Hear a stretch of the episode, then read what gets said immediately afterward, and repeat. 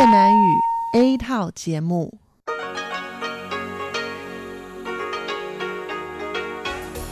Đây là Đài Phát thanh Quốc tế Đài Loan RTI.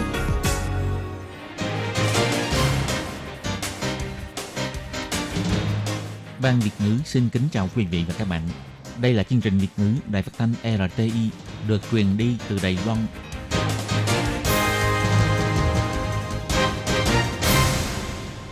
Nhi xin chào các bạn, các bạn thân mến, các bạn đang đón nghe chương trình của Ban Việt ngữ Đài Tiếng Nói RTI được truyền thanh từ Đài Loan.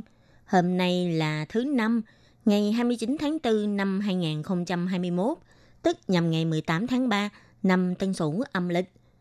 Chương trình của ngày hôm nay bao gồm các phần nội dung chính như sau. Mở đầu là phần tin tức thời sự Đài Loan, tiếp đến là chuyên mục tiếng Hoa cho mỗi ngày, Hải đảo đáng yêu, ca khúc xưa và nay. Mở đầu là phần tin tức thời sự Lầy Loan với các tin chính như sau. In thêm chữ Taiwan trên tàu tuần tra Lầy Loan, Tổng thống bày tỏ cho thấy rõ quyết tâm bảo vệ lãnh thổ xanh của Trung Hoa Dân Quốc Lầy Loan. Cuối tuần này, Lầy Loan sẽ gửi 150 mấy tàu oxy cho Ấn Độ và Bộ Ngoại giao cũng bày tỏ thêm vaccine Đài Loan sản xuất sẽ được thử nghiệm tại Paraguay, chống lại sự chèn ép của Trung Quốc. Ngày 29 tháng 4, Đài Loan thêm hai ca nhiễm COVID-19 nội địa và một ca nhiễm còn đang chờ làm rõ. Chương trình tìm kiếm người mẹ thứ hai lại một lần nữa mang lại tin vui, giúp cha mẹ nuôi của bé trai Indonesia tìm lại mẹ con bé sau khi về Indonesia. Càng ngày càng có nhiều người dân Hồng Kông đến Đài Loan di dân. Nghệ nhân Đỗ Văn Trạch bày tỏ cảm ơn Đài Loan. Mưa lớn những ngày gần đây dự tính sẽ giúp các hồ chứa nước lớn trữ được 13,18 triệu tấn nước. Và sau đây xin mời các bạn cùng đón nghe phần nội dung chi tiết của bản tin ngày hôm nay. Sáng ngày 29 tháng 4, Tổng thống Thái Anh Văn đã đến xưởng sản xuất tàu Đài Loan tại chi nhánh Cao Hùng để chủ trì cho buổi lễ giao thuyền hạm tuần phòng gia nghỉ đầu tiên và lễ hạ thủy của hạm Tân Trúc thứ hai. Trong phát biểu, Tổng thống đã bày tỏ, hai tuần trước bà từng đến công ty tàu Đài Loan để tham gia lễ hạ thủy của tàu vận chuyển chở hàng lưỡng cư hàng vạn tấn đầu tiên. Lần này là giao tàu tuần phòng 4.000 tấn hạm gia nghĩa đầu tiên của Sở Tuần tra Biển và lễ đặt tên hạ thủy của chiếc chiến hạm tuần tra thứ hai. Cả hai lần đầu tiên này đều chính là quyết tâm của chính phủ.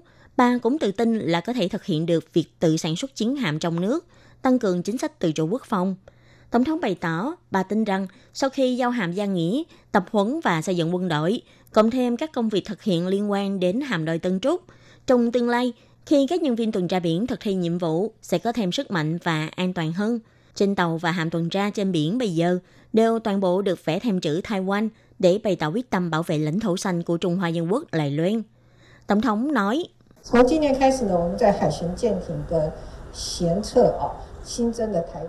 Bắt đầu từ hôm nay, chúng ta sẽ in thêm chữ Taiwan bên hông tàu và hạm đội tuần tra, sẽ lần lượt hoàn thành việc sơn lắp ráp các tàu hạm của chúng ta, không những có thể giúp nhân viên tuần tra của chúng ta có thể nhận thức rõ hơn, mà cũng an toàn hơn khi thực hiện nhiệm vụ, để mọi người có thể thay mặt Trung Hoa Dân Quốc Lài Loan thể hiện năng lực tập huấn chuẩn xác, quyết tâm bảo vệ lãnh thổ xanh của chúng ta. Tổng thống cũng chỉ ra, Đài Loan và Mỹ vừa ký kết bị vong lục hợp tác xây dựng tiểu bang tuần tra biển tháng vừa rồi, hợp tác trong các công tác như bảo vệ tài nguyên hải dương, chống lại các vụ vi phạm pháp luật hoặc hợp tác tàu cứu hộ vân vân. Các nhân viên tuần tra biển của Đài Loan trong tương lai, ngoài có nhiệm vụ là đuổi tàu cá xâm nhập lãnh hải, thực hiện cứu trợ trên biển, mà còn gánh vác trọng trách sâu sắc hóa quan hệ hợp tác quốc tế. Tình hình dịch viêm phổi COVID-19 tại Ấn Độ ngày càng căng thẳng. Ngày 29 tháng 4, Bộ trưởng Ngô Chiêu Nhiếp của Đài Loan đã bày tỏ trong cuộc họp báo Viện lập pháp, sau khi đã thảo luận cùng với phía Ấn Độ, được biết đối phương thiếu máy tạo oxy. Trong mấy ngày gần đây, chính phủ Đài Loan đã mua được 150 máy và cũng đã cho sửa thành điện áp thích hợp dùng ở Ấn Độ. Cuối tuần này sẽ vận chuyển đến Ấn Độ. Ông Ngô Chiêu Nhiếp nói,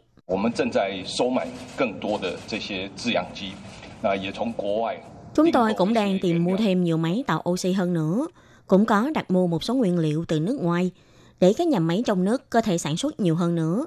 Đây là chút đóng góp nhỏ nhoi mà chúng ta có thể hỗ trợ. Ngày 28 tháng 4, Bộ Ngoại giao bày tỏ công ty vaccine Medigan của Đài Loan đã mở một cuộc hội nghị trực tuyến với trường đại học Asunción của Paraguay thảo luận về vấn đề vaccine COVID-19 và tiến hành thử nghiệm trên cơ thể người ở Paraguay. Hai bên đều có nguyện vọng muốn hợp tác cao độ, Đài Loan vốn ủng hộ các doanh nghiệp của mình có thể đến các nước ban giao để đầu tư. Về phi vụ hợp tác y tế giữa công ty Medigan và Đại học Asuncion, Bộ Ngoại giao vô cùng ủng hộ và sẽ tiếp tục hỗ trợ hết mình. Bộ Ngoại giao nhấn mạnh, trước tình hình dịch bệnh COVID-19 hoành hành, Trung Quốc lợi dụng vaccine để bành trướng sức ảnh hưởng, không phá hoại mối quan hệ giữa Đài Loan với các nước ban giao. Đài Loan sẽ lấy tinh thần là cùng nhau vượt khó, tiếp tục kết hợp với sức mạnh của các quốc gia hữu nghị và cùng chung lý tưởng, cùng giúp Paraguay chống lại dịch bệnh, bảo đảm cho sức khỏe và an toàn của người dân Paraguay để không bị Trung Quốc chèn ép. Theo tin của Trung tâm Chỉ đạo Phòng chống dịch bệnh Trung ương Lài Loan, hôm nay ngày 29 tháng 4, Lài Loan có thêm hai ca nhiễm COVID-19 từ nước ngoài, hai ca nhiễm nội địa và một ca nhiễm vẫn đang điều tra. Trong hai ca nhiễm nội địa, một ca là nhân viên khách sạn phòng dịch sân bay, tức bệnh nhân 1120, một ca là người nhà của bệnh nhân 1078, tức bệnh nhân 1121, còn bệnh nhân vẫn đang điều tra làm rõ là phi công của hãng hàng không, tức bệnh nhân 1122. Trung tâm chỉ đạo phòng chống dịch bệnh Trung ương bày tỏ, bệnh nhân 1120 là người đàn ông hơn 40 tuổi, là nhân viên của khách sạn phòng dịch sân bay, gần đây không có ra nước ngoài. Công việc hàng ngày của ông chủ yếu là kiểm tra vệ sinh phòng ốc, thỉnh thoảng hỗ trợ cho nhân viên tổ bay mua đồ hoặc đưa đồ. Trong thời gian làm việc đều có đeo khẩu trang và bao tay. Ngày 17 tháng 4, người này bắt đầu xuất hiện triệu chứng ho, chảy nước mũi, chán ăn và thở gấp.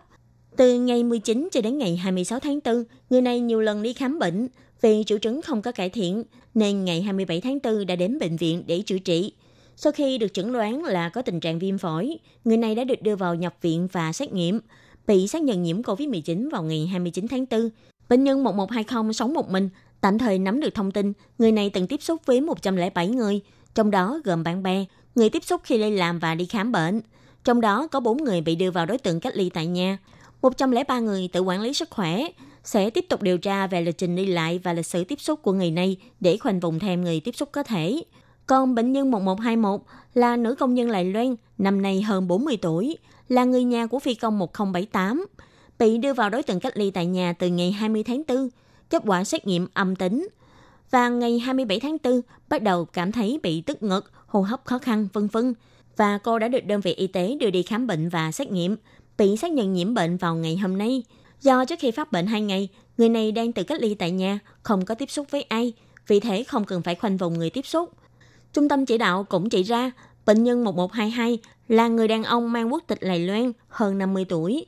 Ông là một phi công chở hàng, ngày 2 tháng 4 cho đến ngày 9 tháng 4, từng bay đến Mỹ. Sau khi trở lại Lài Loan thì kiểm dịch trong khách sạn phòng dịch cho đến ngày 15 tháng 4.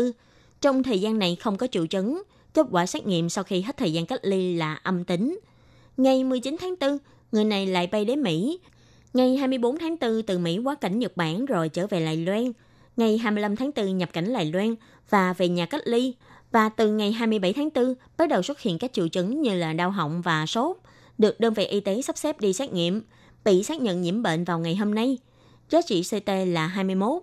Hiện nắm được người này từng tiếp xúc với một người ở chung nhà và hiện vẫn đang điều tra xác nhận bệnh nhân này đã tiếp xúc với bao nhiêu người tại nơi làm việc. Chương trình tìm kiếm người mẹ thứ hai lại một lần nữa vẽ nên bức tranh tình người giữa Đài Loan và Indonesia. Cô Trần Di Thanh sinh sống tại Đài Trung, có con đã học đại học. Những năm gần đây, gia đình cô trở thành gia đình chăm sóc tạm thời, nhận nuôi những đứa trẻ cần chăm sóc. Tháng 10 năm 2020, hai vợ chồng cô bắt đầu nhận chăm sóc một bé trai người Indonesia, một năm một tháng tuổi. Vì tên tiếng Indonesia của bé này là Mohamed Alif Muta Alim, Tên này quá dài nên nhà cô đã gọi bé là Alan. Vợ chồng cô phát hiện khác với những đứa trẻ khác, Alan tuy mới hơn một tuổi nhưng lại rất ngoan ngoãn và là niềm vui của cả gia đình. Vợ chồng cô đều cảm thấy rất hạnh phúc trong hơn 4 tháng chăm sóc bé. Ngày 10 tháng 3 năm 2021, Alan đã cùng mẹ mình, một lao động di trú người Indonesia trở về quê nhà. Sau đó vợ chồng cô mới chợt phát hiện Hóa ra mình hoàn toàn không biết cách để liên lạc mẹ con Alan tại Indonesia, nên đã nhờ chương trình tìm kiếm người mẹ thứ hai của đài phát thanh RTI để tìm lại mẹ con Alan và để biết tình hình bé Alan ở Indonesia hiện nay như thế nào. Cô Trịnh Di Thanh cho biết, cô bắt đầu nhờ đài RTI đăng tin tìm kiếm từ cuối tháng 3. Từng ngày từng phút đợi chờ đều khiến cô cảm thấy không cầm được nước mắt. Sau hơn một tháng tìm kiếm, cô Trần Di Thanh đã liên hệ được với cô TV mẹ của Alan. Được biết, Alan đang có một cuộc sống rất tốt tại Indonesia. cô Trần Di Thanh nói, Mẹ của bé là một người phụ nữ rất dịu dàng và rất yêu con. Cảm thấy cô ấy rất thân thiện và khách sáo. Khi nói điện thoại, cô ấy cứ khóc mãi. Cô TV cũng nói, Alan bây giờ ngủ không còn cần người ngủ chung, uống nước cũng biết dùng ly hoặc bình sữa. Nên cha mẹ ở nhà thấy vậy đều rất vui. Nếu thấy mẹ buồn thì sẽ dùng tay vuốt ve má của mẹ, nói với mẹ là đừng khóc. Trong một tháng tìm kiếm Alan, cô Trần Di Thanh đã được sự giúp đỡ của Anthony, người dẫn chương trình tiếng Indonesia Đài Phát thanh RTI và Văn phòng Kinh tế Văn hóa Indonesia tại Đài Bắc. Tuy có lúc tưởng chừng phải bỏ cuộc vì vướng phải luật thông tin cá nhân, lúc đó cô chỉ biết cầu nguyện và làm hai tờ poster màu đăng thông tin tìm kiếm mẹ con Alan. Trên đó còn có hình của Alan và có thông tin liên lạc của cô. Sau đấy cô mới đi đến các nhà hàng Indonesia để mà dán. Trong một nhà hàng cô đi dán poster, cô đã gặp được hai di dân mới và một Hoa Kiều Indonesia. Ba người này đã giúp đỡ cô tận tình. Người Hoa Kiều này còn giúp cô chia sẻ thông tin tìm kiếm người trên Facebook. Cũng nhờ thế mà nhanh chóng tìm được TV như mong muốn. Diễn viên Hồng Kông Đỗ Văn Trạch cho biết, càng ngày càng có nhiều người Hồng Kông di dân đến Lài Loan để sinh sống. Ngoài cảm ơn Lài Loan đã ủng hộ giúp đỡ Hồng Kông, cũng hy vọng người Hồng Kông có thể đóng góp cho Lài Loan. Người ta đã cho bạn tự do thì bạn cũng nên thực hiện nghĩa vụ của mình để bảo vệ nơi đây. Ngày 28 tháng 4, Đỗ Văn Trạch đã bày tỏ trên Facebook, Hồng Kông đang trong thời điểm có làn sóng di dân nhiều nhất trong lịch sử. Người Hồng Kông tranh nhau đi lánh nạn, nhưng khi đi đến các quốc gia khác, nếu cứ bắt người ta phải tuân thủ theo cách sống của mình, không những khiến cho cuộc sống của mình thêm khó khăn, mà cũng khiến cho người bản địa phản cảm. Nên anh hy vọng có thể làm gì đó để xúc tiến cho sự giao lưu văn hóa giữa người Hồng Kông và Lài Loan, để người dân hai bên có thể hiểu nhau hơn. Đỗ Văn Trạch nói, người Hồng Kông rất ưu tú, có tự trọng, nhưng không đồng nghĩa với việc họ ngang ngược. Chúng ta cũng không nên chỉ vì muốn trục lợi ở khắp nơi mà quên đi đóng góp cho địa phương. Căn cứ theo thống kê của Sở Di dân Lầy Loan, trong vòng năm 2020, tổng cộng có tất cả là 10.813 người Hồng Kông đã được cấp giấy phép cư trú tại Lầy Loan, tăng gần gấp đôi so với năm 2019 là 5.858 người, cao kỷ lục từ trước đến nay. Ngoài ra, tổng cộng có 1.576 người dân Hồng Kông được cấp giấy phép định cư Lầy Loan, tăng 102 người so với năm 2019. Hai ngày gần đây, do có mặt phòng thời tiết đi qua, Sở Thủy lợi dự đoán các cơn mưa trong 3 ngày nay sẽ có thể mang lại 13,18 triệu tấn nước cho Đài Loan, tạm giúp Đài Loan giải quyết vấn đề nước dùng cấp bách. Các hồ chứa nước cuối cùng cũng đã tích trữ được một ít nước, như hồ chứa nước Bảo Sơn 2 của Tân Trúc, hồ Vĩnh Hòa Sơn ở Miêu Lực, hồ Lý Ngư Đàm và Đất Cơ cũng có nước vào, nhưng số lượng không đáng kể, chỉ tăng khoảng 0,1%. Hồ Nhân Nguyệt của Nam Đầu thì nước nhiều hơn một ít, từ 30% nước ban đầu tăng lên là 31,8%, nên nhắc nhở mọi người vẫn phải tiết kiệm nước dùng. Như trong hồ chứa nước Đức Cơ tại khu Hòa Bình Đài Trung, mới sáng sớm lại liên tục có mưa. Còn ở Hồ Nhật Nguyệt đã có lượng mưa là 15,5 mm, là trận mưa lớn nhất của năm nay. Có thể nói, mặt phong thời tiết đi qua Lài Loan lần này cũng là cơ hội để các hồ chứa nước lớn làm mưa dân tạo. Tại mặt đất, các hồ chứa Lý Ngư Đàm, Vĩnh Hòa Sơn, đập Cốc Quang, đập Thiên Luân và hồ Tăng Văn đều đã đốt hóa chất ở dưới, kết hợp với không quân trên cao để tạo mưa nhân tạo. Đợt mưa này đã giúp Đài Loan mang về 13,18 tấn nước dùng.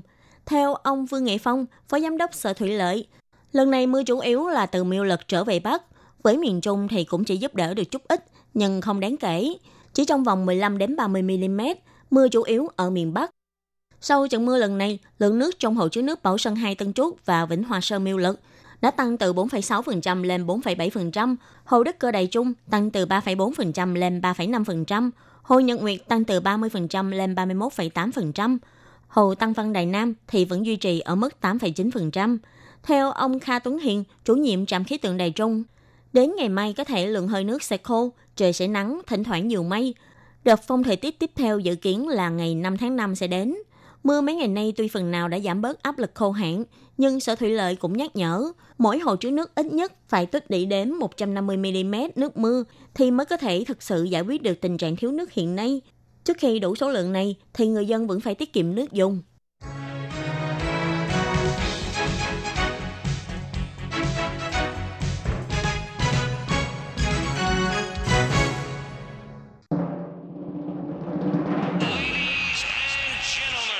Quý vị đang đón nghe chương trình Việt ngữ Đài RTI truyền thanh từ Đài Loan.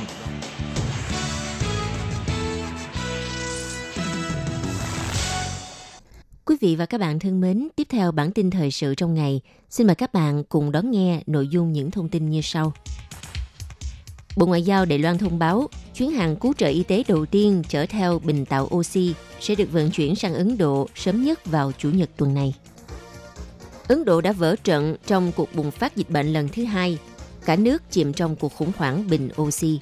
Sau đây xin mời các bạn cùng theo dõi nội dung chi tiết.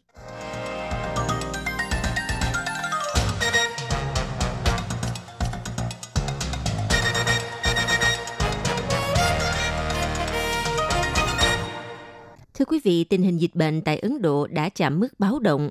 Vào ngày 28 tháng 4, Thứ trưởng Bộ Ngoại giao Đài Loan ông Tào Lập Kiệt trong hội nghị chất vấn Ủy ban Ngoại giao Viện lập pháp cho biết, phía Ấn Độ chủ động đề nghị Đài Loan cung cấp hỗ trợ.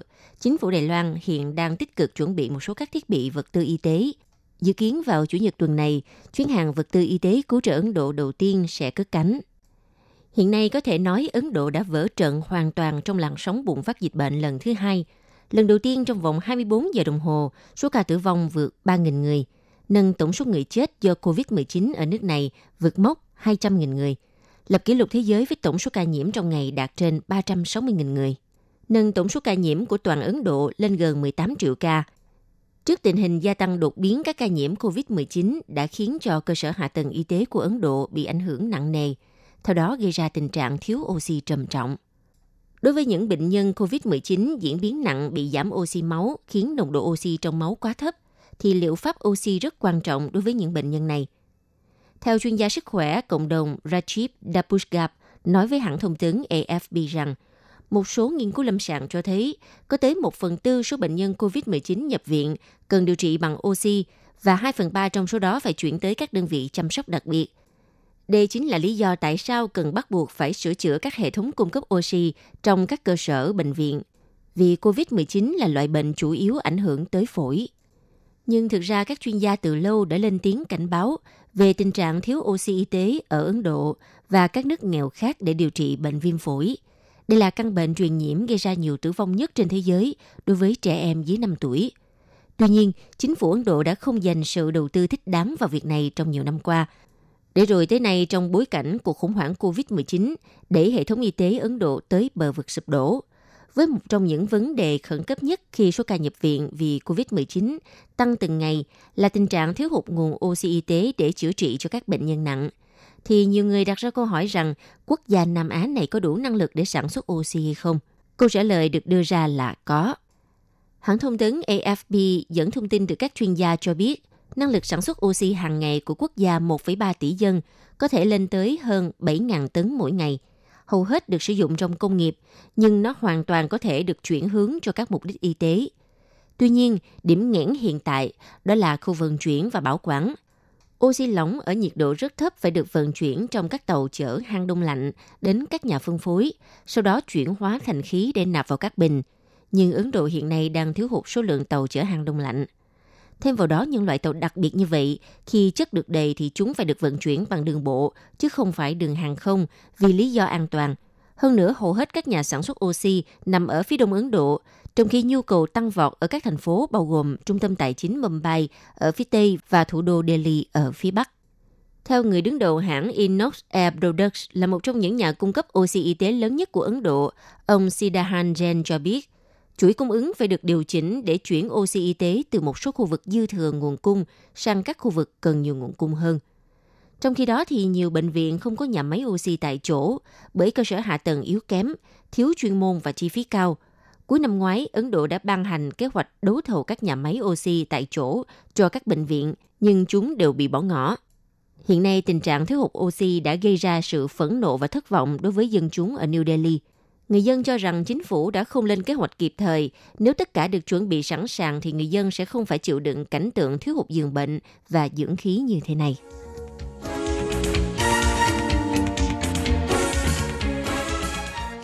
Các bạn thân mến, bản tin thời sự Lài Loan của ngày hôm nay do Khí Nhi và Tường Vi thực hiện cũng xin tạm khép lại tại đây. Cảm ơn sự chú ý lắng nghe của quý vị và các bạn. Xin thân ái chào tạm biệt các bạn và hẹn gặp lại.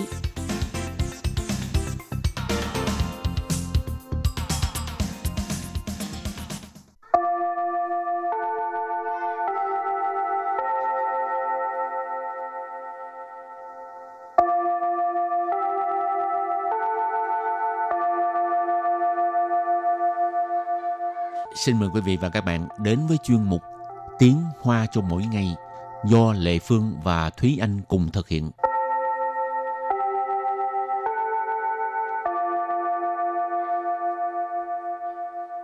Thúy Anh và Lệ Phương xin kính chào quý vị và các bạn. Chào mừng các bạn cùng đến với chuyên mục Tiếng Hoa cho mỗi ngày ngày hôm nay. Bây giờ mỗi lần mà Lệ Phương muốn um, để dành tiền ha, tức là có thể được uh, ai cho cái tiền mặt bao Ừ. nhiêu đó thì muốn bỏ vô cái sổ tài khoản của mình Lệ Phương không có đi ngân hàng mất công lắm, phải rút số thứ tự rồi phải đợi. Ừ. Cho nên đi tới uh, thẳng cái máy rút tiền rồi bỏ cái cái tiền mặt vô đó thì nó sẽ tự động uh, uh, bỏ vô cho cái thẻ rút tiền của mình luôn. Ừ, tức là tiện nó sẽ ghê ha. ừ, tức là nó sẽ gửi vô cái uh, sổ tài khoản của mình luôn chứ không có cần phải uh, thủ tục rườm rà. Ừ. Chỉ Cái này- cần uh, ừ. đem tiền mặt với là cái thẻ rút tiền ngân hàng của mình. Ừ. Cái này hồi trước khi mà Thúy Anh chưa có thẻ Ừ. là cũng thường xuyên là mỗi lần mà muốn làm cái gì mà liên quan tới cái chuyện rút tiền hoặc là gửi tiền á là phải chạy vô trong ngân hàng hoặc là trong bưu điện để mà à, giống chị Lệ Phương nói là bốc số xong rồi đợi đợi xong rồi tới khi mà người ta làm cho mình thì mình ký giấy này ký giấy kia này kia. Rất là phiền phức. Bây giờ thì ờ, không có cái nhu cầu phải gửi tiền vô cái tài khoản nữa. Nhưng mà mỗi lần mà rút tiền là chắc chắn là phải đi tới ATM để mà rút chứ không có bao giờ mà muốn bước vô ngân hàng để rút tiền Ờ. mất công trừ phí mình rút một cái cái số tiền rất là lớn ha Ừ. thì phải đi ngân hàng rút thôi rồi thì hôm nay mình lại học về cái ờ, từ rút tiền ha lãnh tiền ha Ừ. Nhưng mà nội dung hôm nay như thế nào thì tiếp sau đây chúng ta trước tiên hãy làm quen với các từ vựng. Từ đầu tiên đó là từ 按按 anh. Anh có nghĩa là nhấn hoặc là bấm thường là chúng ta nghe cái chữ an nhiều tức là cái nút bấm. Ở đây cái chữ an nó là cái động từ ý chỉ hành động là bấm hoặc là nhấn. Ừ, từ tiếp theo. Chi chỉ. Chi chỉ. Chi chỉ chi chỉ tức là máy móc ha. Từ thứ ba. Hiển thị hiển thị hiển thị hiển thị hiển thị là một cái từ hán việt ha có nghĩa là hiển thị ví dụ như là trên máy móc của mình cái màn hình nó sẽ hiển thị ra những cái thông tin nào đó. Thì ờ, gọi là hiển thị hiển thị. Rồi từ tiếp tục là ứ ở ứ ở ứ ở ứ ở là số dư. Ứ là cái uh, dư. Ở là chín ở ha là cái uh, con số cái số tiền đó. Ứ ở số dư. Từ cái tiếp. Thao tác 操作操作 thao chua. Thao chua có nghĩa là thao tác. từ cuối cùng 月光族月光族 Yue quang chủ Yue quang chủ là nhóm người tiêu hết tiền trong tháng. Yue là tháng, quang là hết sạch ha. Ừ.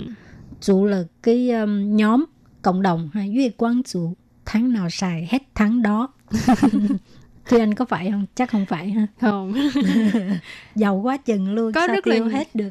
có rất là nhiều người đều nghĩ Thúy Anh là người thuộc Duy Quang Trụ tại vì nhìn thấy cái ờ, thói quen sinh hoạt của Thúy Anh á tưởng đâu Thúy Anh là cái người sẽ có bao nhiêu là tiêu hết bấy nhiêu. Nhưng mà thật ra là em lại khác với cái ờ, ấn tượng bề ngoài của mình. Đó là em sẽ rất là tiết kiệm và mỗi tháng đều sẽ vạch sẵn một cái ờ, kế hoạch chi tiêu. Tức là cái khoản tiền nào là để dành tiết kiệm khoản tiền nào là để dành cho ờ, đóng tiền nhà tiền điện nước. Và khoản tiền nào là còn lại để mà sinh hoạt hàng ngày. Ừ. Vậy thành ra là- không bao giờ quý vị quan hết được.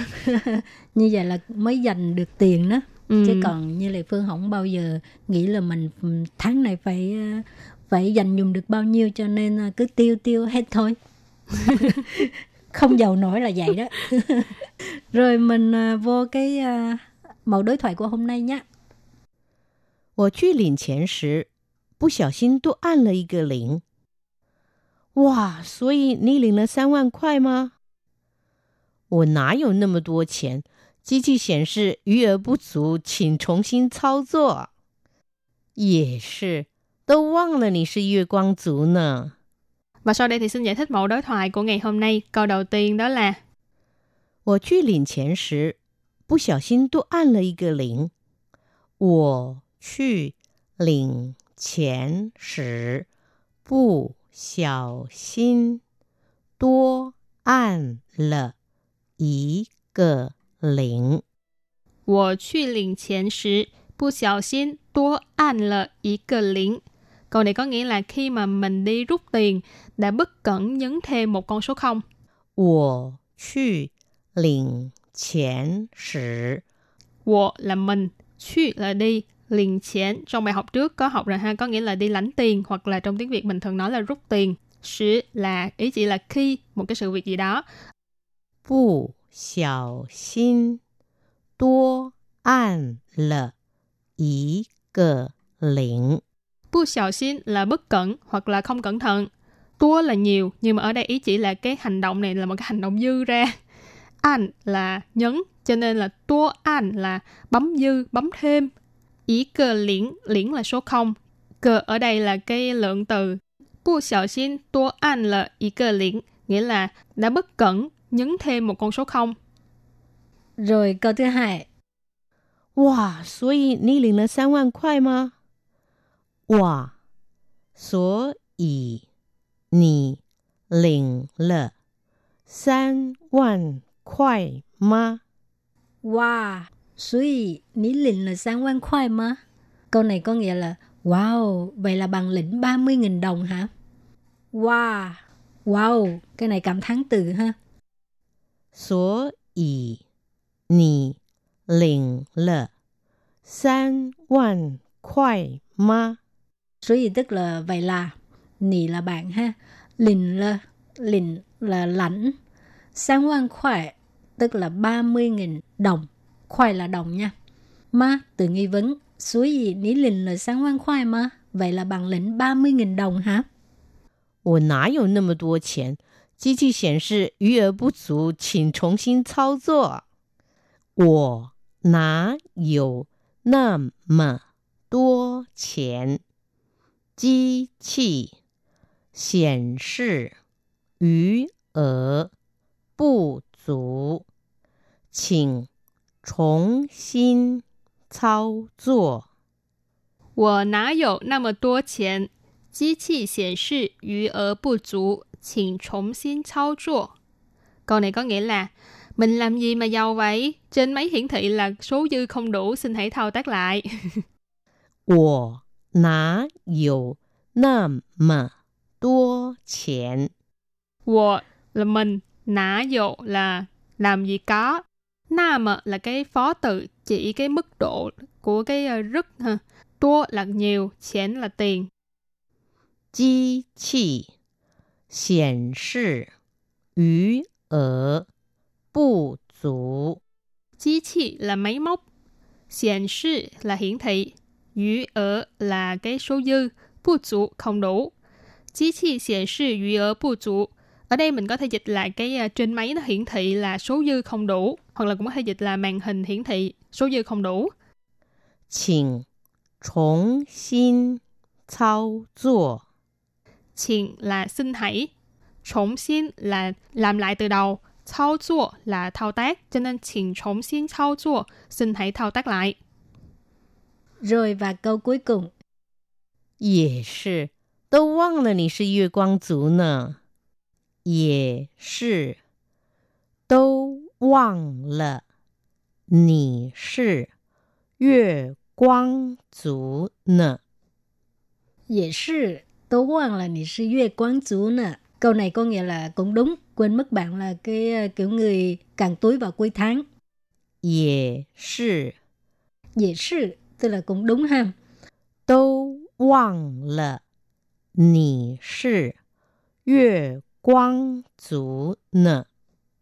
Tố quan là quan là quan chỉ quên tố quan là nị sư Yue quán chú nè Yue quán chú hồi nãy uh, Lê có giải thích rồi ha Tức là tháng nào tiêu hết tháng đó Tố quan là nị sư Yue quán chú nè Quên mất bạn là người càng túi vào cuối tháng Nơ Cái này là ngữ khí từ ha Và bài học của hôm nay cũng xin tạm khép lại tại đây. Cảm ơn sự chú ý lắng nghe của quý vị và các bạn. Thân ái chào tạm biệt và hẹn gặp lại. Bye bye. Bye bye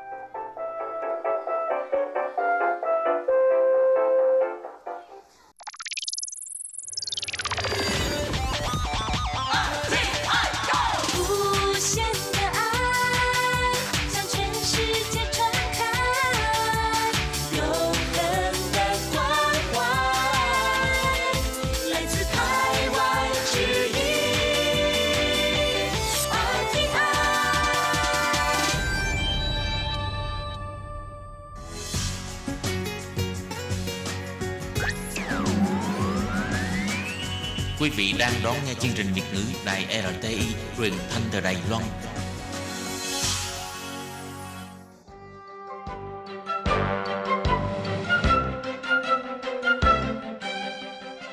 Chào mừng quý vị đến với chương trình Hải đảo đáng yêu do Tố Kim thực hiện.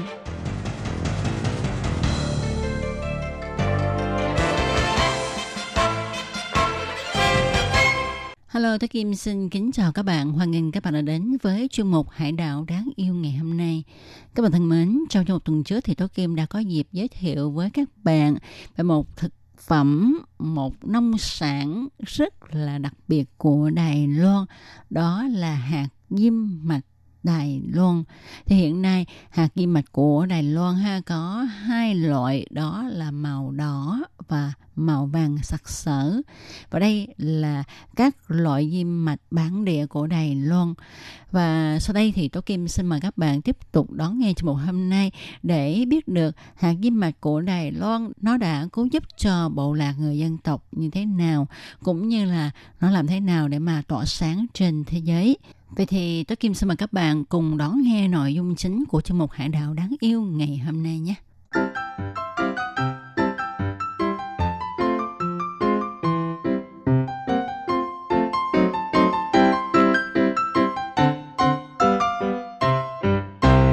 Các bạn thân mến, thì như đã chia sẻ với các bạn vào tuần trước, thì hạt diêm mạch của Đài Loan là một thực phẩm của người dân tộc nguyên trú. À, vào năm 2009 ở vùng Cao Hùng Bình Đông, sau khi chịu ảnh hưởng nặng nề bởi cơn bão Morakot, nhiều nhà cửa vườn tược của bộ lạc người dân tộc đã bị tàn phá, buộc họ phải dời thôn sớm. Ngờ đâu hạt diêm mạch đỏ với bề dày lịch sử lâu đời lại trở thành điểm khởi đầu cho hành trình gây dựng lại kinh tế của bộ lạc. Vào năm 2012, ông Tạ Trấn Sương, Tổng Giám đốc Nông trại Kulu, đã triển khai hợp tác doanh nghiệp với nông dân bộ lạc Đài Đông và Bình Đông.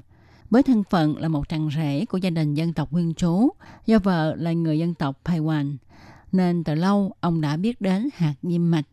Sau khi về hưu, không còn làm việc trong công ty vận chuyển hàng hóa do ông làm chủ nữa.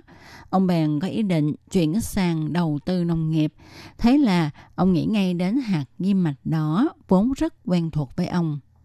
Năm 2009, sau trận thiên tai bão Morakot, nhiều người dân tộc vùng thiên tai buộc phải rời khỏi nhà cửa ra đi gây tác động rất lớn về tinh thần cũng như là kế sinh nhai, nên mọi người đều sống trong cảnh tương lai mù mịt. Anh Tống Kim Sơn, người từng tham gia công tác tái thiết xã Tấn Nghĩa năm đầu, sau trận động đất ngày 21 tháng 9 năm 2019. Đồng thời anh cũng là người đảm nhiệm chức vụ giám đốc chuyên án phòng công tác tái thiết bộ lạc Peher ở xã Trường Trị, đây là đơn vị tiền tuyến đảm nhiệm công tác khôi phục lại bộ lạc Peher sau trận bão Morakot. Vào thời điểm đó, có hơn 250 hộ dân của 6 bộ lạc dân tộc thuộc bộ lạc Peher, xã Trường Trệ phải chuyển đến Bình Đông. Không ngờ cho tới nửa năm đã có đến 37 người liên tiếp qua đời vì chịu đã kết quá lớn và thương nhớ quê hương đời tái kiến thiết đành phải tìm nhiều cách để mà an ủi vết thương lòng của người dân vùng thiệt hại thiên tai. Vào năm 2013, anh Tống Kim Sơn nhờ sự kết nối của phòng nông nghiệp huyện Bình Đông nên biết được tin ông Tạ Trấn Sương đang đầu tư ngành trồng diêm đó. Vì thế đã đề xuất kế hoạch hợp tác, hy vọng thông qua hình thức hợp tác trực tiếp giữa doanh nghiệp và nhà nông giúp cho cư dân vùng thiên tai tìm lại được hương vị nguyên chất của quê nhà. Năm đó, cụ Ba Thanh Nhất đã 80 tuổi, sau thiên tai bão, đành di cư xuống vùng đồng bằng sinh sống. Cụ trở nên u sầu từ khi rời khỏi vùng sơn lâm hoang dã thân thuộc của mình. Cho đến khi tiếp xúc với diêm mạch đỏ thì tâm trạng của cụ mới phục hồi trở lại. Anh Ba Văn Hùng sau khi xuất ngũ về nhà ở cùng với bố chia sẻ là từ khi bắt đầu trồng diêm mạch, bố đã cười nhiều hơn và năng động hơn. Lúc đó họ mới phát hiện ra rằng trong ký ức tuổi thơ của họ, hạt diêm mạch đỏ được dùng để ngâm rượu hạt kê. Thì ra nó mang lại lợi ích kinh tế và nguồn dinh dưỡng dồi dào đến thế. Ông Tạ Trấn Sương chia sẻ, hy vọng thông qua hình thức hợp tác mua trực tiếp diêm mạch đỏ sẽ mang lại cơ hội phát triển cho kinh tế bộ lạc.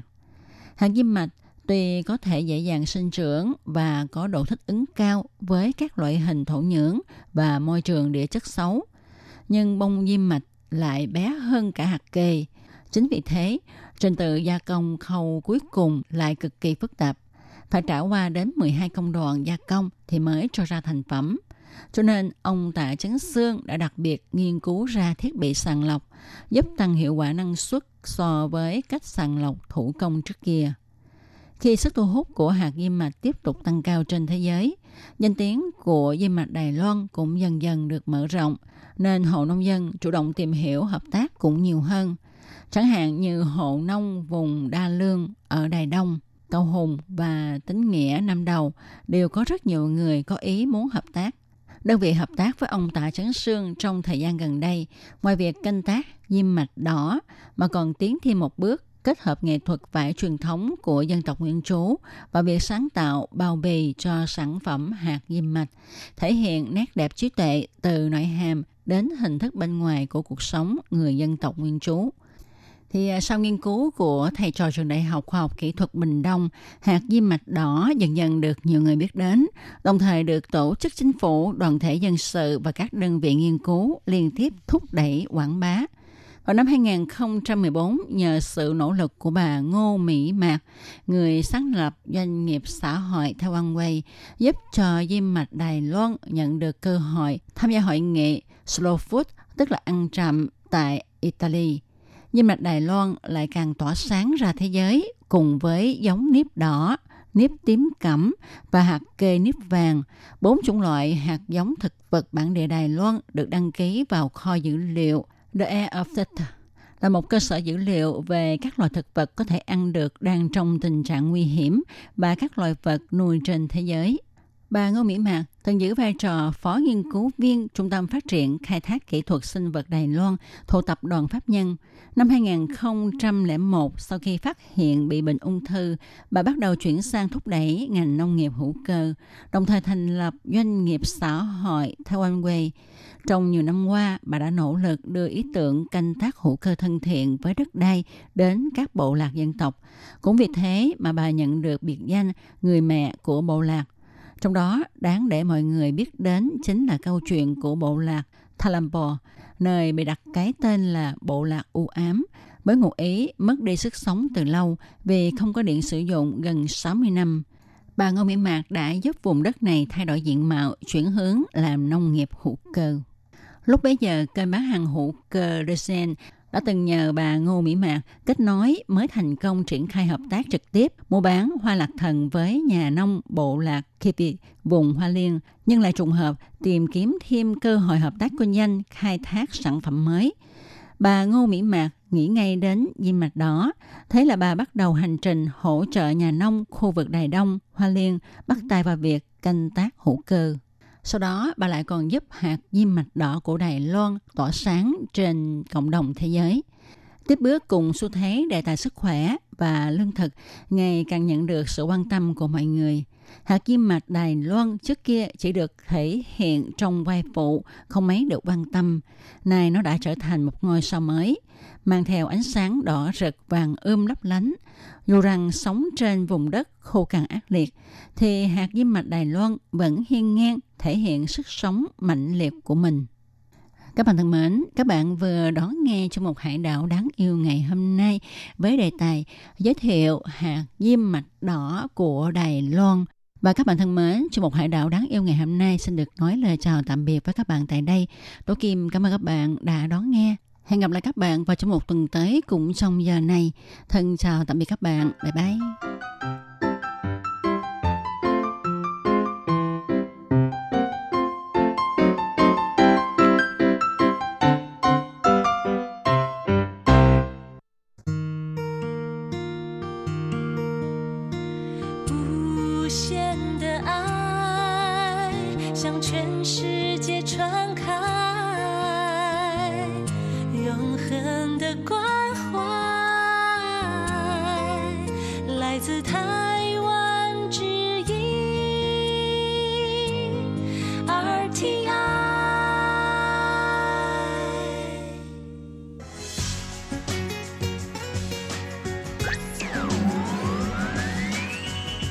Đang đón nghe chương trình Việt ngữ Đài RTI truyền thanh từ Đài Loan.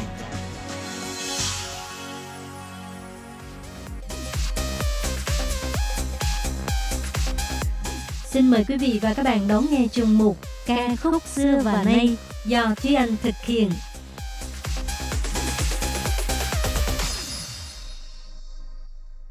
Thúy Anh xin kính chào quý vị và các bạn. Chào mừng các bạn cùng đến với chuyên mục ca khúc xưa và nay của tuần này. Các bạn thân mến, những ngày vừa qua tại Đài Loan có thể nói là thời tiết um, cũng rất là tốt, tại vì cuối cùng thì cũng đã có mưa rồi. Nếu như mà các bạn nào có thường xuyên theo dõi thông tin tại Đài Loan thì chắc cũng có biết đó là Đài Loan từ hồi cuối năm ngoái cho đến năm nay là rất là ít mưa và lượng mưa thì cũng không có nhiều. Cho nên Đài Loan đang trong cái tình trạng đó là hạn hán nghiêm trọng nhất trong suốt 50 năm trở lại đây.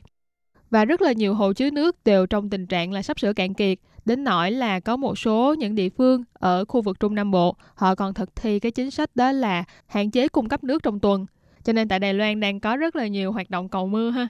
Và một trong những hoạt động khiến cho Thúy Anh cảm thấy thú vị và ấn tượng đó là trên trang mạng xã hội Facebook thì à, có rất là nhiều trang fanpage đã sử dụng cùng một cái hashtag tên là Rain for Taiwan, tức là mưa cho Đài Loan thì à, cũng có thể thấy được là cái này là mọi người đều có cùng một cái ý chí, cùng một cái ý niệm hy vọng là Đài Loan có mưa trong những ngày sắp tới. Và cái hashtag này được sử dụng vào cái ngày 20 tháng 4, cũng tức là vào ngày Cốc Vũ. Ngày Cốc Vũ trong tiếng Hoa gọi là Cú Dụ, là một trong 24 tiết khí của Trung Hoa. Và trong tiếng Hoa thì cốc có nghĩa là những cái hạt ngũ cốc nói chung ha. Rồi uh, thì là mưa. Cho nên chữ cú dụ là cái tiết khí này là tượng trưng cho là những cái cơn mưa rào nặng hạt như là uh, ngũ cốc có thể giúp cho mùa màng tốt tươi hơn và cũng là mang nước đến cho muôn loài. Cho nên là vào ngày cốc vũ thì rất là nhiều fanpage tại Đài Loan đều đã sử dụng cái hashtag Rain for Taiwan. Và có lẽ cũng chính là nhờ mọi người được cùng nhau cầu nguyện để có mưa ha cho nên những ngày vừa qua thì Đài Loan cuối cùng cũng đã có mưa. Và theo thông tin mới nhất của đài CNA thì tính từ 0 giờ ngày 27 tháng 4 cho đến 6 giờ sáng ngày 29 tháng 4, ước tính là đã mang đến lượng nước cho Đài Loan là khoảng 13 triệu 180 ngàn tấn, cũng là tương đương cho lượng nước dùng cho toàn Đài Loan trong vòng một ngày. Một số những hồ chứa nước nổi tiếng tại Đài Loan chẳng hạn như là hồ chứa nước Thạch Môn, ước tính là đã trữ được một lượng nước là đạt đến 4 triệu 300 ngàn tấn. Rồi à, hồ chứa nước ở Tân Trúc ước tính là đã chứa thêm được 10 triệu tấn nước. Hy vọng là những cơn mưa này có thể góp phần giải quyết được à, tình trạng hạn hán tại Đài Loan hiện nay. Mặc dù là fanpage của Ban Việt ngữ không có tham gia vào cái uh, trào lưu hashtag Rain for Taiwan này, nhưng mà ở đây Thúy Anh cũng rất là hy vọng là tình trạng hạn hán tại Đài Loan có thể được cải thiện. Cho nên trong tập của ngày hôm nay thì Thúy Anh sẽ chia sẻ với các bạn một số những bài hát có nói đến mưa. Hy vọng là sau khi chương trình được phát sóng thì Đài Loan sẽ có thêm ờ, vài ngày mưa để mà hồ chứa nước có thêm nước và cung cấp đủ nước dùng cho tất cả mọi người. Và bài hát đầu tiên của ngày hôm nay đó là bài Dù Thiên của ca sĩ Tôn Yến Từ, Xuân Yên Zhi. Dù Thiên có nghĩa là ngày trời mưa. Đây là một bài hát được ra mắt vào năm 2006 và nằm trong album của Tô Miến Tư tên là My Story, Your Song, tức là câu chuyện của tôi, bài hát của bạn. Và theo thông tin được biết thì bài hát này là một trong những bài hát kinh điển của ca sĩ Tô Miến Tư. Thế nhưng mà ca sĩ Tô Miến Tư thì lại rất là ít khi công khai trình bày bài hát này. Tuy nhiên nó lại từng được trình bày bởi nhiều ca sĩ khác, chẳng hạn như là ca sĩ Dương Tông Vĩ, ca sĩ Tiêu Kính Đằng, rồi ca sĩ Alin đều đã từng hát lại bài hát này. Đây là một bài hát nói về tình yêu, nhưng mà là một tình yêu buồn, Tại vì trong lời bài hát thì chúng ta sẽ cảm nhận được đó là tâm trạng của một cô gái bị thất tình. Và mặc dù đã thất tình, nhưng mà trái tim thì vẫn hướng về đối phương. Một tâm trạng đang rất là buồn và gặp thêm ngày mưa thì nó càng não nề hơn. Sau đây thì chúng ta hãy cùng lắng nghe bài hát Dụ Thiên của ca sĩ Tôn Yến Tư.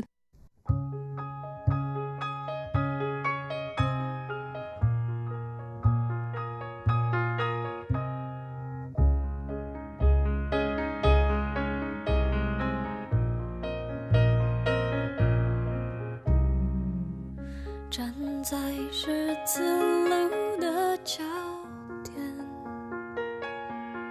该怎么走？我却只想回头。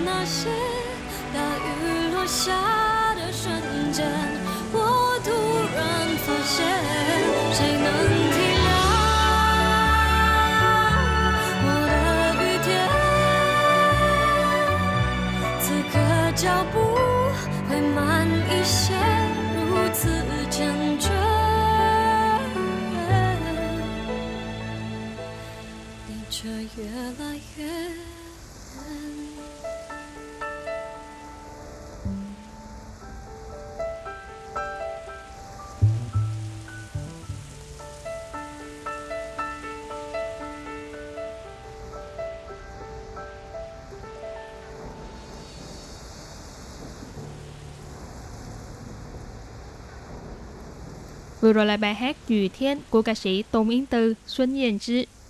Thì trong bài hát này các bạn có thể nghe thấy đó là ngoại trừ tiếng nhạc rồi giọng ca sĩ còn có âm thanh của mưa rơi. Thì cái âm thanh của mưa rơi này cũng đã góp phần giúp cho cái không khí của bài hát nó trở nên hình như là ảm đạm hơn, buồn bã hơn và cũng đã góp phần thể hiện tâm trạng của cô gái trong bài hát. Ngoài ra một điều đặc biệt về bài hát này đó là MV của bài hát này là có sự diễn xuất của một nghệ sĩ mà vào cái thời điểm đó nghệ sĩ này vẫn chưa ra mắt trước công chúng. Đó là nghệ sĩ Quách Thể Khiết, Quốc Thải Chế. Sau này thì nghệ sĩ Quốc Thải Chế cũng đã có rất là nhiều tác phẩm của riêng mình và được công chúng biết đến. Nhưng mà nếu như mà các bạn nào còn muốn xem lại trước khi ra mắt thì ờ, nghệ sĩ Quốc Thải Chế đã từng tham gia những cái hoạt động nào thì các bạn có thể xem MV này của ca sĩ Tô Biến Tư ha. Và bài hát tiếp theo của chúng ta đó là bài hát Xia Yu Thiên của một nhóm nhạc tên là Nán Chuyến Mama. Nán Chuyến Mama là một ban nhạc mà Thúy Anh cảm thấy là khá là đặc biệt tại vì uh, thành viên của ban nhạc này rất là lưu động. Phải nói là cho đến nay là đã có đến 4 đời thành viên là từng thuộc nhóm Nán Chuyến Mama này. Và những thành viên khiến cho Thúy Anh ấn tượng nhất về ban nhạc Nán Chuyến Mama đó là những thành viên ở đời thứ hai là trong đó là có bao gồm nữ ca sĩ Lara, Lara là nữ ca sĩ hát bài Sáng Hữu Hài ở tuần trước thì ờ, uh, thực ra cô cũng đã từng là thành viên của một nhóm nhạc nhưng mà trong nhóm nhạc thì thật ra đa số đều là nam, chỉ có mỗi Lara là thành viên nữ. Cho nên khi mà nói đến bài nhạc Nánh Xuyên Mama người ta thường là nghĩ đến là một nhóm nhạc nam. Nhưng mà khi mà nghe một số bài hát thì lại nghe được giọng nữ. Thành ra mọi người cảm thấy rất là lạ. Thật ra là tại vì lúc đó là ca sĩ Lara vẫn còn ở trong ban nhạc này. Sau đó thì ca sĩ Lara đã tách nhóm để mà đi hoạt động solo riêng. Còn nhóm nhạc nảnh trẻ Mama thì tiếp tục chiêu mộ thêm những thành viên mới và tiếp tục hoạt động cho đến ngày nay. Quay trở lại với bài hát Xia Yu Thiên. Bài hát Xia Yu Thiên là được ra mắt vào năm 2008, nằm trong album Nán Cầu Sầu Hải. Đây là album ra mắt vào cái thời điểm mà ca sĩ Lara còn ở trong nhóm nhạc ha. Và bài hát này cũng đã từng làm mưa làm gió trên bảng xếp hạng của KKBox vào năm 2009. Trong bài hát này thì phần lời được viết bởi chính ca sĩ Lara và người hát chính trong bài hát này cũng là ca sĩ Lara. Còn phần nhạc thì được biên soạn bởi nghệ sĩ Trương Kiệt. Trong phần lời thì sử dụng những câu cú rất là đơn giản dễ hiểu, nhưng mà lại có thể thể hiện được là cái sự bất bình đẳng, cái sự không công bằng trong tình yêu giữa người cho đi và người nhận lại. Và sau đây thì chúng ta hãy cùng lắng nghe bài hát Xia Yu Thiên của nhóm nhạc Đàn Truyền Mama. 下雨天了怎么办？我好想你，我不敢打给你，我找不到原因。为什么失眠 的声音变得好熟悉？沉默的场景，做你的代替，陪我等雨停。期待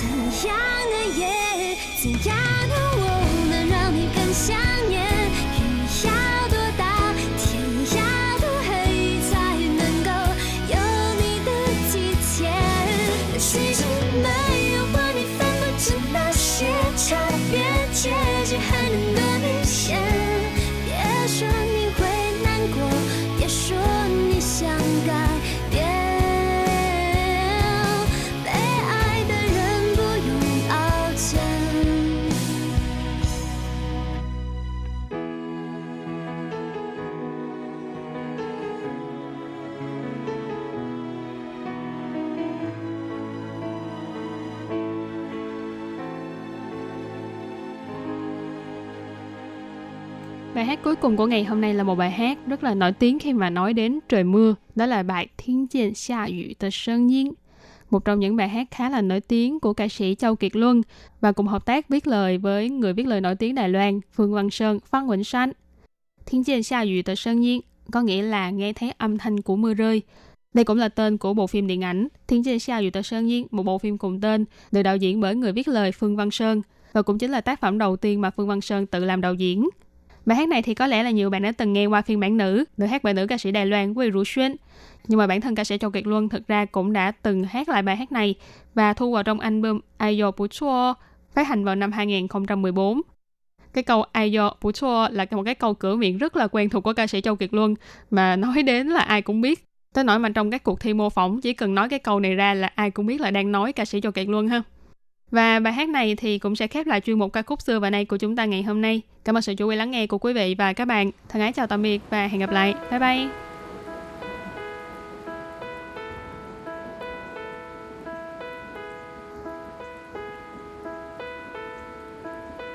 竹篱上停留着蜻蜓，玻璃瓶里插满小小森林， 青春。